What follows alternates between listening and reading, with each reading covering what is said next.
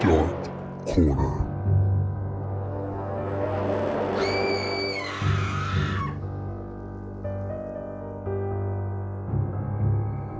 Would you like to hear a scary story?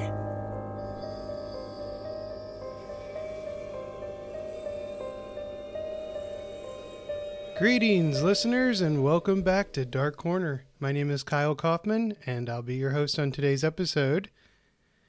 With the holidays quickly approaching, I thought it would be a good idea to do a Christmas scary story. So the name of this episode is called Ho Ho Ho, and is going to be our holiday episode, if you will.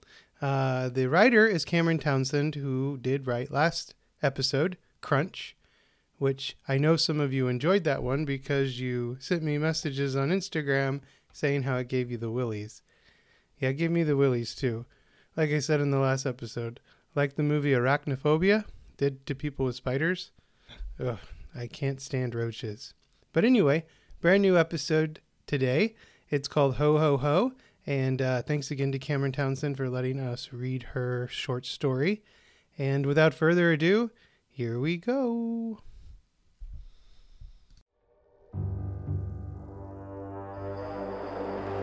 Ho Ho Ho, written by Cameron Townsend. "Hello, it's me," called Jack Gano, smiling as he entered the darkened foyer of his parents' house. "Anybody home?" The door made a woof sound when it closed, but no one answered him. Realizing they were out, he flipped the light switch by the door. Nothing happened. "Hello," he called more loudly. He noticed in the living room on his right that the Christmas tree lights were on and a small fire crackled in the fireplace. Apparently some of the lights were working, and his parents planned to return soon.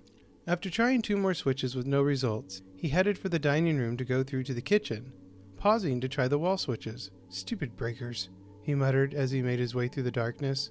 "Scott, are you here?" he called to his younger brother. No response. "Mom?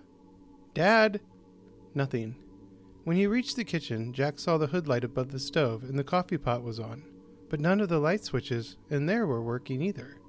He opened the refrigerator for a bottle of iced tea, relieved to see the interior light come on and that everything was still cold. He unscrewed the lid and he tipped the bottle to his mouth, then started to leave until he spotted a note on the counter. "Dear Jack, we went to Bob and Ann to see the twins. Took Ginger. Back soon. Love you, Mom and Dad." Jack sighed. He should have brought his laptop to work on his client's counteroffer on a house while he waited. He took a drink of the tea, then decided to watch television. As he turned to go into the family room, he heard a faint thud, as if something small had fallen somewhere, and he stopped to listen. After a long moment without hearing anything, he was about to continue into the family room when he heard the noise again. It seemed to come from the living room, so he started back through the dining room to investigate. Before he was halfway in the room, something small ran out of the darkness surrounding the dining table, dashed across his path, scurried around the corner, and down the hallway to the bedrooms. Startled, Jack halted. "What the—" He leaned to look down the hall. It was pitch black. He could not see a thing. "Ginger? Here, Ginger, come here, girl," he called, giving a crisp whistle. He then recalled the note that said the little dachshund was with his parents. So what had run down the hall?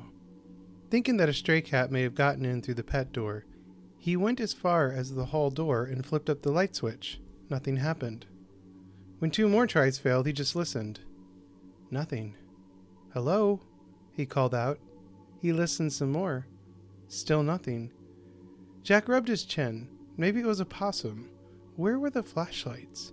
He turned and had started to go in the kitchen when he heard whispering coming from the living room. Who was that? He had not heard anyone enter the house. Were the windows open? Maybe someone broke in. Careful not to let the wooden floor creak, he crept in the direction of the voices. He paused behind the claw-footed reading chair by the door and surveyed the living room. In the far corner, a golden-winged angel in white robes topped the ceiling-high pine tree, trimmed in white, gold, and crystal ornaments, and twinkling white lights. A huge wreath speckled with golden pears, a partridge, and a gold bow hung above the mantel. Below the wreath, swathes of pine boughs draped the legs of 3 clear acrylic deer and 2 tall acrylic pine trees. The bow's ends gracefully flown down on either side of the fireplace. Here and there around the room were a miniature antique baby buggy, an old-fashioned tricycle, two or three Santa and Mrs. Claus figures, and a wooden rocking horse. Arrangements of Christmas cards and the fresh scent of pine were everywhere. Also everywhere, to Jack's vexation, were a dozen or more porcelain-headed dolls from his mother's collection. Except for the two boys in knickers, they were female and wore period dress from the 1800s, lots of lace and ruffles, and bright shimmering fabrics. Their glossy hair and gowns were long. Their shoes either laced high-top leather or ornately beaded satin slippers. To everyone who saw the dolls, they were beautiful. To Jack, they were just creepy. Their shiny glass eyes seemed to follow him wherever he went. It's especially unsettling were the twin boy and girl dolls that were as tall as his knees and looked so much like real children that he often expected them to talk. The boy sat on the rocking horse while the girl pushed the buggy. The way the flickering fire cast ever-changing shadows on them, they appeared to be moving. Jack drank some more tea and sat on the sofa until he noticed the doll sitting beside him. From the corner of his eye, he thought she was smiling. He could see her tiny white teeth. When he looked directly at her, her mouth was closed, just a pair of pink rosebuds. Uneasy, he stood and moved over to the clawfoot chair. As he sat, he thought he heard whispering again and looked around the room. The boy on the rocking horse was looking at him. Jack looked at the other dolls. They were all looking at him. Something under the chair brushed against his left leg. Instantly, he jumped and bent to look under the chair. Not seeing anything, he sat back down again. Now the boy on the rocking horse was rocking, not much, but enough to be noticeable. Baffled, Jack stared at the boy. Eventually, he stopped rocking, but he still seemed to be watching him. Annoyed, Jack rose and went over to the doll to adjust its head to face forward. He then went to each doll and turned its head to look anywhere but at him. As he went back to the clawfoot chair, he heard whispering again. There seemed to be several voices, male and female. The talking was so faint that he could not hear what they were saying. The moment he sat in the chair, his eyes fell on the rocking horse boy. He was looking at Jack again. An anxious scan of the living room revealed all the dolls were looking at him. He could see the firelight glitter in their accusing eyes, eyes fixed menacing on him. Crash! Jack flinched at the noisy, breaking glass, then jumped up and hurried to the kitchen to see what it was. Halfway through the dining room, something darted out of the kitchen and ran under the table.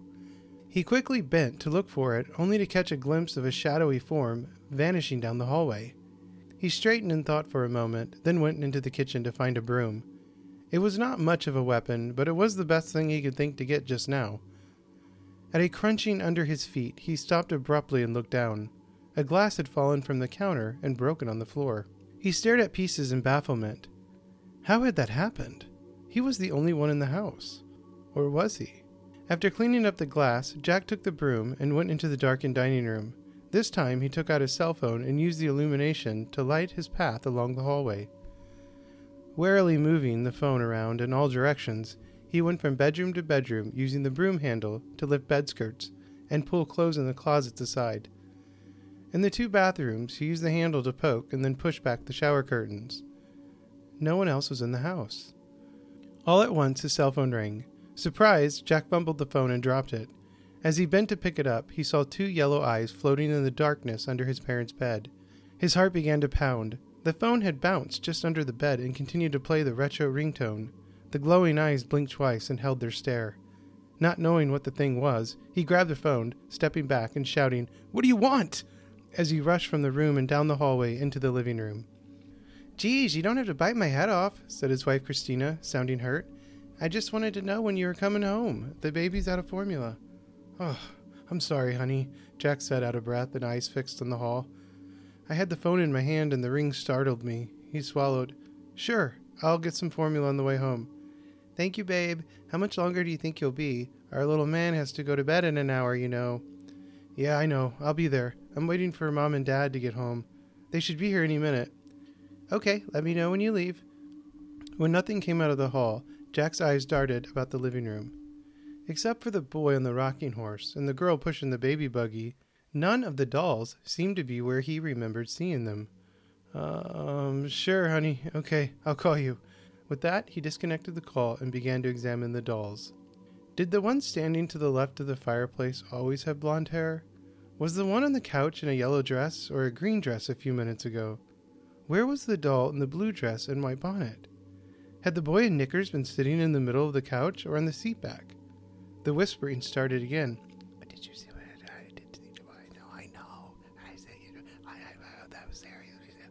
His heart started to gallop. Jack quickly went to each doll and looked keenly at its face. The voices were getting louder and louder, but none of the painted mouths were moving. I know. We're watching, always watching you. Suddenly, the front door swung open, a burst of cold air and something else rushed inside, making a rapid clacking on the wood floor that caused Jack to gasp as he spun to look at it. Hi, honey, did we scare you? Asked Jack's mother as she came in behind an excited Ginger. Jack exhaled in relief. No, you just surprised me is all. He reached down to pet the leaping dachshund and glanced over at his shoulder. Rocking Horseboy was rocking again, feeling a chill up his spine. His eyes raced from doll to doll.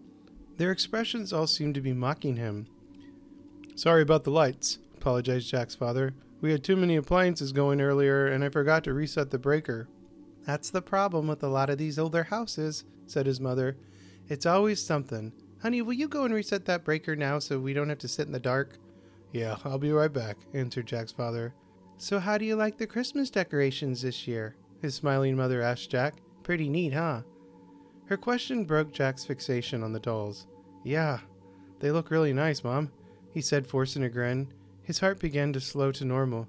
Did you get some new dolls? I did. The one in the white bonnet is new, she explained, and so is the one with brown hair and the yellow dress. Jack looked over at the dolls. Does either of them talk? His mother laughed. No, they don't talk. Why? The lights came on. Well, I was in the kitchen, and I thought I heard talking. Oh, that was probably just the neighbors. She went over to the front window and moved the draperies aside and slid the right window panel closed. We hear them all the time. The boy on the rocking horse stopped rocking. That black cat that lives across the street ran out Ginger's doggy door while I was outside, said Jack's father as he returned. You better check her food. He usually eats it all. That little stinker, said Jack's mother. He gets up on the kitchen counters, too. Hearing this, Jack let out a relieved sigh. Huh, so that's who broke the glass, he laughed. The craziest things were going through my head while the lights were out. Between the broken glass and the voices, I thought someone was in the house. Oh, that's funny, said his mother. She pinched his cheek. Poor baby. Come into the kitchen and tell us all about it. Gee, I do feel silly, Jack chuckled, following his parents. As he began relating the story of coming into the darkened house and hearing voices and seeing things in the shadows, the three of them left the living room. As they did, every head in the living room turned to watch them go and then smiled.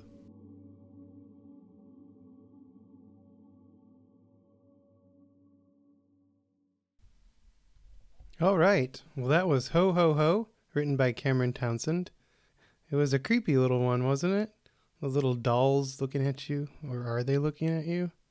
There's a new movie coming out, I believe next month, called Megan, which is about a life-size doll that a little girl gets as her best friend, but the doll's got some serious Chucky issues. And if we're going to do a killer doll next month in a movie, it's the holiday season, why not do some dolls in this one? So when I came across this story, Ho Ho Ho, from writer Cameron Townsend, in her book, which is on Amazon, called Seven Strange Little Tales, A Week of Bedtime Stories, I thought this would be a good one to do for December. And if you are interested in reading more of Cameron's work, like I said, you can find her on Amazon, and she has an author page on Facebook, and she's also the author of the Lenore Gray novels, which you can find on Amazon and Kindle Unlimited. So that wraps up this episode of Dark Corner. Ho, ho, ho. Please feel free to share this podcast with your friends and family. We would greatly appreciate it. There's no better advertising than word of mouth. Also, we're always looking for new writers to submit their work for future episodes. So if you are a horror writer or know a writer, please visit our website at SebastianFilmsUnlimited.com. Click on the podcast tab and follow the instructions to submit. We will be back with a brand new episode in 2 weeks, so have a wonderful, safe holiday season, and we'll see you soon. Have a hauntingly good week. This is Kyle Coffman, your host of Dark Corner, signing off. This episode of Dark Corner was created, produced, and edited by myself, Kyle Coffman. Our opening music was composed by Mauricio Prideo. Background music during read provided by Mulei Tamie from freesound.org. This has been a Sebastian Films Unlimited presentation. You can visit our website at www.sebastianfilmsunlimited.com and find us on Instagram at Sebastian Films Unlimited.